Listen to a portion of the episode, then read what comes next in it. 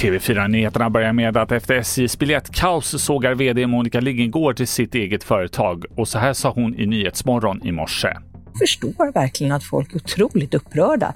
Eh, man förtjänar bättre. Lingengård sa också att man nu planerat att ersätta de resenärer som har drabbats av haveriet med julbiljetterna som släpptes i onsdags natt. Det kan bli svårt för Sverige att nå klimatmålet 2030, säger finansminister Elisabeth Svantesson till Svenska Dagbladet. Trots ett pågående krig och en lågkonjunktur har den nya regeringen ambitioner att nå klimatmålet 2030. Men når inte Sverige dit menar Svantesson att det är viktigt att nå det långsiktiga klimatmålet år 2045.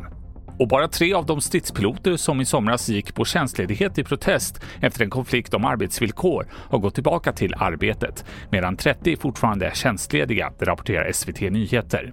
Officersförbundet menar att det riskerar att göra arbetsbelastningen bli för hög för piloter som är kvar. Och till sist kan vi berätta att Fredrik Reinfeldt kan bli aktuell som ordförande för Svenska fotbollförbundet efter Karl-Erik Nilsson. Enligt Expressen är den före detta statsministern en av de fyra kandidaterna som har nominerats av fotbollförbundets valberedning. Fler nyheter hittar du som vanligt på tv4.se. I studion Carl Christian Frunk.